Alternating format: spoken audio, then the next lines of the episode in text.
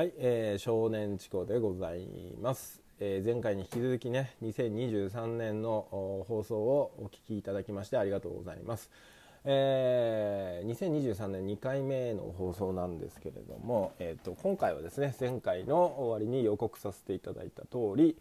えー、バカリズムさんが脚本の「ブラッシュアップライフ」という日本テレビさんの日曜ドラマですね、え、こちらについてちょっとお話ししたいなと思います。えー、正直ですねこちらの、まあ、うち TVer でしか見てないですけれども、まあ、本当に爆笑しながら同居人と見てるんですけれども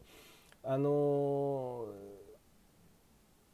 ー、やっぱりね、えー、まあ、これその前回も話した罠の戦争と同じであやればできるじゃんっていうやつですね。でやっぱりこうこれちょっとねバカ要は、まあ、コントやってる人だからっていうのもあるんですけど非常にバカリズムさんの脚本がきめ細かいんですよね。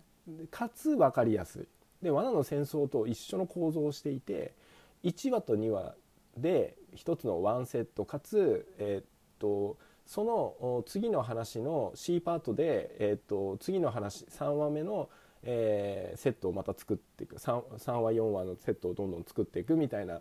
作り要はフックの作り方が、まあ、めちゃめちゃうまいのでまあ当たり前なんですけど、まあ、最低限そこができてるほとんどのドラマできてなかったりするので次回の予告でやっちゃったりするその本当は C パートのところでちゃんとあの作っていかなきゃいけないんですよね。でそこをちゃんとやっているっていうのがまず一つうまいのと、まあ、女子会あるあるネタなのであの、まあ、プロデューサーが三上恵理子さんっていう女性の方ですからまあそういった面でも女子女子会あるあるみたいな女子から見た男子の目線もやりつつやっぱりこうバカリズムコントをまあ安藤サクラさんが演じたらこうなりますよみたい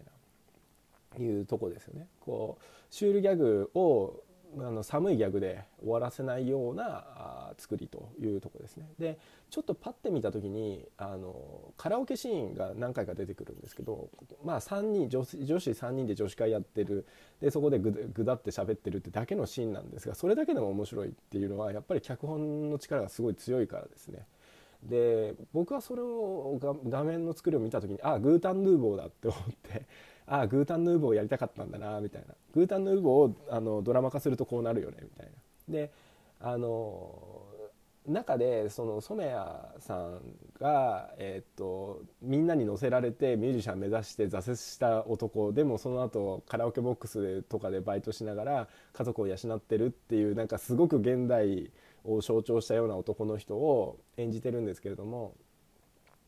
そこでもそんな中そんな苦労がある中でも、えーと、その空気読めない感の演出、まあ、ポテトだあのお腹いっぱいだって散々ちゃんと言ってんのにポテトあの出してきちゃってそれでも食べちゃったみたいなところもちょっとあのその細かいんですけどその細かいところの積み上げがこのドラマの脚本の面白いところだし要はあるあるネタをずっと積み上げるっていうであのこれ死に戻りなんですよね。で死に戻りで有名なのは「リゼロ」っていうまああのアニメがあるんですけどこれがすごく一番有名だと思います。で、えっと、一般大衆からするとあの、まあ、死に戻りではないですが、えー、まあえっと君えー、っと君の名はですよねとかあのえー、っとなんだっけ転校生じゃなくてえっと時をかける少女ですね。えー、なので元の時間帯に戻るとただ今回のパターンは一回死神、まあ、バカリズムさんがしあの 受付として出てくるんですけど、まあ、まさにこれ死神の役なので、えー、まあ、今世をもう一回やり直すか、えーと、じ来世をやり直すやる来世に行くかって言った時に、まあ、ネタを出されて。えー、嫌ですっていう、まあ、コントですよねその瞬間コントでであので、まあ、また今世をやり直すっていうんですけど、まあ、回を追うごとにこう秘密が暴かれていって、えー、っともう回数制限がありますとかっていうところの設定とか、まあ、ゲームっぽいんですよね。そういうところとかが、まあ、ゲームとかアニメでよくあるパターンの作り方を実写ドラマで実装してるってあたりが非常に面白いなと思うし、えー、構造的に言うと最近のあのアニメであった異世界おじさんですね。の構造に非常に近いまあだから異世界転生ものなんですね。今回のやつって。まさにリリゼロだって言ったのは異世界転生してその中で死に戻りの力を持っていてで、えー、何か自分が特殊な能力を持っているわけではないのでその知識がある。前世の知識あの知知見があるのであの嫌なところは回避してっていうまああの先を分かっているのでダメなところは全部フラグを弾いて回避してそこに、えー、行かないようにして人生をやり直して一番最適なルートを探すっていう、えー、設計ですよね。でまあこれは昔その PC とかでとかセガサターンで出たあの今ちょうどやってるんですけどこれもまたじあの今度またお話しするんですが「ユーノ」っていうあの作品がございまして、まあ、これが多分一番始まりだと、えー、言われています。であの死に戻り的なですねやり方としては。で、えー、そういうのがあのスッと入ってくるドラマってなかなかないのでまあだからそのゲームとかに慣れた世代なんですよねバカリズムさんって多分。であのそういった人が作るからこそうまくいったんだろうなってこれがそのそうい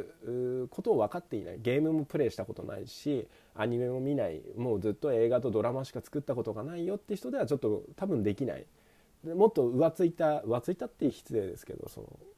表面的な機能としてギミックとしてしか使えないから人間ドラマのところばっかりに集中してしまうけれどもこのギミックと人間ドラマのところを俯瞰してみる安藤サクラっていうポジションなので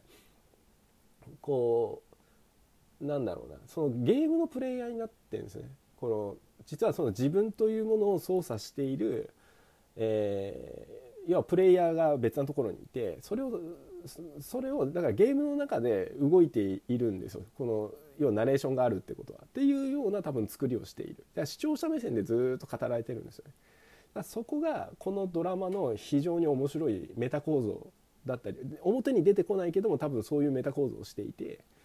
そこがあの書ける人っていうのはまあコントをやってる人っていうのは確かに一番最適だなとは思いましたと。あのバカリズバカリズムさんのライブのやつがネットとかにあるんで見てもらうと分かるんですけどまさにバカリズムコントそのものなんですよ。メタ構造化していて。常に自分を俯瞰してみるっていう。でその中で演じる自分みたいな構造を常にとっているのでだからバカリズムさんからすると自分がいつもやっていることをやってるだけなんで特特別感はないと思うんですね。だけどドラマとしてこれを作れる人っていうのはほぼいないしここをちゃんと理解して実装まで落とし込めたっていうのはやっぱこのプロデューサーだったり、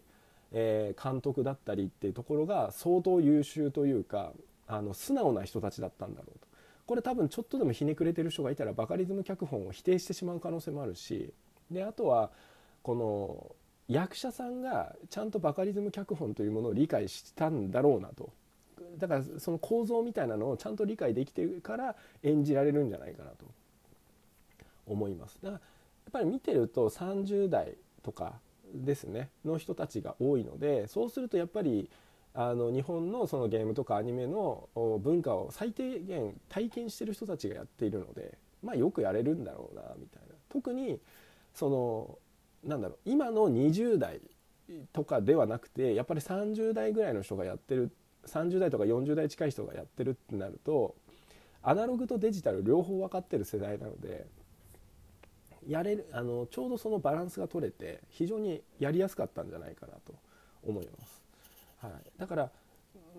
もしかすると今しか作れないドラマなんじゃないかなっていう風な感じもすると今だからできる。今しかできない。だからもしかするとこれはもう奇跡的に今回だけで終わるんじゃないかなっていう。でこの次はもっと IT ネイティブな感じの人たちが出てくるんだけれども人間ドラマのところが落とし込めないっていう多分課題が出てきていてそれはなぜかっていうと表面的な付き合いしかやってないからですね。ネットを介しての付き合いでこの人間対人間のところのヒューマンドラマのところが薄いくなっちゃってるそれはそのコミュニケーションの取り方がどうしても薄くなってるんでこれはもうあのディスってるわけでは何でもなくてもうそういう世界になっちゃってるんですよね。でここをいそういう2人が出会例えばですよそういう表面的な付き合いで相手の感情とかあんまりわからない女性と、ね、男性が出会った時にお互いバチバチバチバチにもならず興味がないで終わってしまうところをどうやってこう何ですかねすれ違わせていって興味を持たせるかみたいなここがね多分40代のとか50代とか60代の人に今の若者の感情を書けって言われても多分書けないだからあのもう一つ今やってる北川恵理子さんのドラマがあるんですけど全然ダメってうちの同居には言うんですよ。ちょっと僕そのドラマ見てないんでちょっと感想はしないようにするんですがなんとなくわかるんですよ。それは北川恵理子さんが前にツイッタードラマツイッターを使ったドラマ書いた時もちょっとツイッターってそういうもんじゃないよねみたいなだから留守電とかの使い方はめちゃめちゃうまかった北川恵理子さんがネットの道具としての使い方を全く理解できてない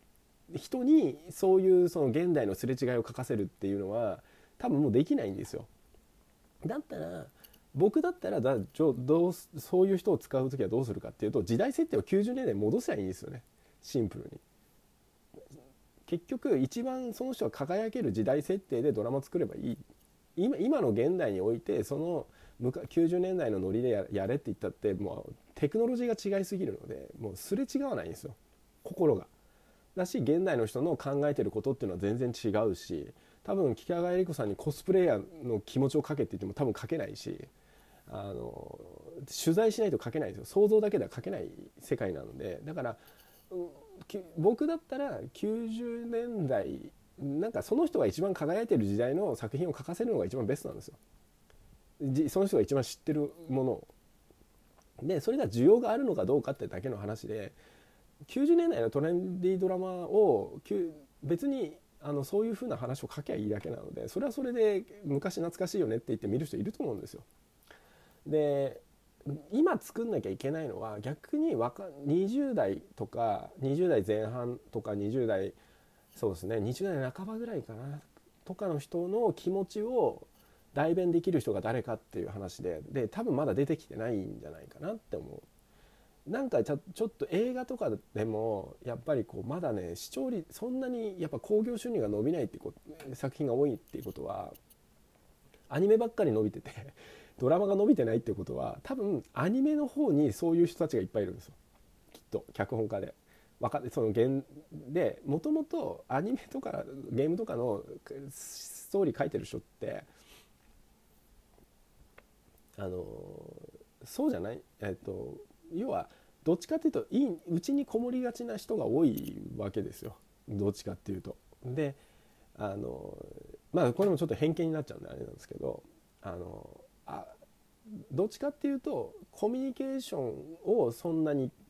取らないタイプが多いわけですだからそれがそのまま時代としてすって流れてきてそういう人が増えてしまったんでアニメとかの中でその自分の内にこもるみたいなところから外の世界にどうコミュニケーションを取っていくのかっていう流れをちゃんとかけてるのはアニメの方が多くて今の若い人はアニメとかの方の主張の方が大き多い。しあんまりドラマ見なくなったっていうのはそこなんじゃないかなって思うんですよ。つまり自分の心の内の、えーと、体験みたいなものを吐き出さ吐き出せるような環境がないんですよドラマの方に。少ない。ないとは言わないですが少ないですだからあんまりその話題にならないし最近だとその「サイレントっていうのは少し話題になっていたのでまああれがただ結局あれもあのそれも結局あのなんだろうなあれですねそのうんとねなんつったらいいかな相手うんその結局ね障害者を使っちゃってるんですよ。障害者っていうあのファクトを使っちゃっててそれを通して周りの人がどうサポートするかみたいな話とかその人とコミュニケーションをどう取っていくかって話になっちゃっててあのもうねそれをそれって最終兵器なんですよ。まず同情から入っちゃうんで。だからその同情から入っちゃうっていうのはまあそれで視聴率が取れるのはそれでもいいんですけどそれ使ったらそれで終わっちゃうんですよね。で前にその脚本家講座みたいに行った時に言われたのはもう例えばブラインドサッカーとか障害者スポーツみたいなのはもう飽きたみんな同じの書いてきてお涙ちょうだいをやってくるからもうやめてくださいってもっとぶっ飛んだものを書いてほしいみたいなのをやっぱり言ってたりするんですよね。もっと新鮮でフレッシュなもっと違う視点のものが欲しいだけどみんなその、えー、かわいそうでしょとかっていういわゆる感動ポルノを書いてきてしまうでもそれやめろっていう話をしてましたと。だからそんな中でもちゃんとかけてるからドラマになるなったりするとは思うんですけどだからそこを、えーと、やらずに今回のそのブラッシュアップライフっていうのはあるある話ですよね日頃の日常のあのあるある話を細かいエピソードの積み上げでそれこそ構造としてはサザエさんみたいなもんですよ。その中で死に戻りをかますっていうのはもうすごくあの斬新だしそこで「えあえマジまたそこ?」とかっていうまあでも完全にあの1回目まあ今2回目亡くなったんで 今3回目の人生を歩んでるんですけど1回目も2回目も全く同じやられ方してその不注意からの交通事故っていう よそ見っていうあのところでちょっとやられるだからまあねあの人生っていうのは常にあのあふあの安心しちゃいけないよみたいなところもちょっと皮肉ってて面白いなと思うんですよ。で僕もあれを見てからもうものすごいキョロキョロキョロキョロするようになりました。もうあのあれです横断歩道がないところを渡る時はちゃんと先の信号が赤になってて車がちゃんと来てない曲がり角からも来ないっていうのを全部確認してから渡るようにしてて。もうマジ怖いですから。あのあのシーン何回見てもうわ嫌だなって思わせるしでも逆に言えばそれで注意喚起になってるのかなとは思うからあのすごくいいことだとは思うんですけどあのあとね日頃取らない行動を取るからそういうことになりますよっていうのも言っててこれもバカリズムらしい皮肉だなって思うしだからこのバカリズムさんっていうのはそのなんだ一本グランプリとかでもやっぱり非常に高精度な回答を出してくるしあのまっちゃんとかがあの石橋貴明さんとかからもすごい信頼の厚い芸人さんなんですよね。でなんでこんなに信頼が厚いのかなっていうのはもう脚本見たら分かるんですよめちゃめちゃコンテンツの濃度が高いからもう精度が高いんですよこんな精度でちゃんと物事を評価していて書ける人って世の中いなくてそれを演じることもできるっていうのはやっぱこの人っていうのはまあちょっといい意味で変態だなっていうふうに思いましたと。だからあのぜひねこのドラマ最後までちょっと見ようと思うんですけれどもあのまあこういうただねやっぱりねコント書いてる人にここまでのもの書かれるってなるとじゃあ本業の専業脚本家って頑張れよっていう話になっちゃうので、えー、ぜひね、あのー、もっといい脚本をとかいいドラマを、えー、日本のテレビ局のせ、まあ、制作会社さんとかねはあガンガンにやってほしいなと おチコとしては少年チコとしては思います。あのいやもうねこれすごいっすよ正直。こんなねこんな細かくね書いてねこんなに面白いの。あのやっぱ視聴者をバカにしてないっていうのがすごい大事ですね。あのね大体こういう系ってこお前らこんな程度で面白いだろうってどっか作り手のおごりが出てくるんですよ。これないんで一切。徹底的に視聴者はこうこうすれば絶対笑ってくれるはずだっていう視聴者との対話をしてるんですよ。常に。だからもうギリギリでやってるんでみんな。これは多分現場も相当楽しいだろうし、えー、書いてる方も楽しいだろうし見てる方も楽しい。作あのプロデューサーとかもすごい楽しかったんじゃないかなって思います。ただその分ギリギリギリギリってこうね笑いをシュールな笑いを多分追求してたんで結構大変だったとは思いますけどでもそのなんだ切磋琢磨感が面白かったんじゃないかなっていうのはすごい感じました。だからあの前回のね話でも罠の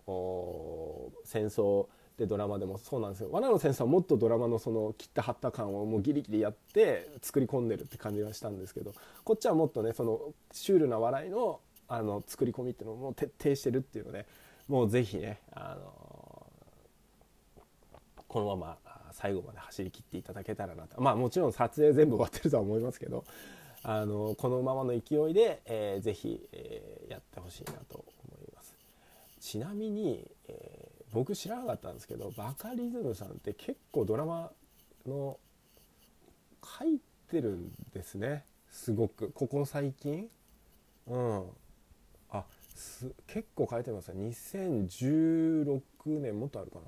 ？16年10あなるほど。2014年ぐらいから結構連ドラ書いてたりするんですね。はいはいはい。で結構タイムトラベルものとかオムニバスとかっていうのを結構書いてるんだもともとうんうんうん。あとシットコムねとか書いてるんで。はいはいはい。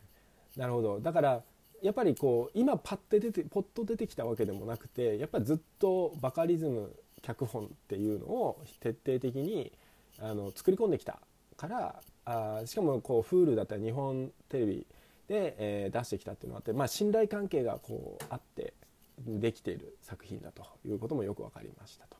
はい、ということで、えー、今回はバカリズムさん脚本の「ブラッシュアップライフ」でございました。ということで、えー、次回もねまた聞いていただければと思います。次回はどんな話しようかなっていうと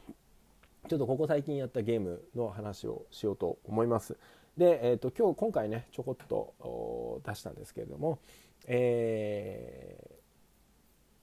ー、とですねこれだよいしょこの世の果てで恋を歌う少女ユーノという平成96年に、え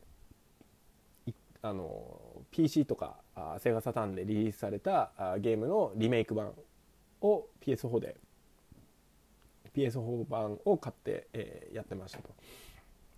で一応クリアしたので、えー、それについてのお話、えー、それからあその次はですね、えー、ソウルハッカーズ2ですね。アトラスさんの女神転生シリーズの最新作ですね、え、こちらの話をまたやっていこうと思いますので、え、懲りずに聞いてください。ではまたはい次回。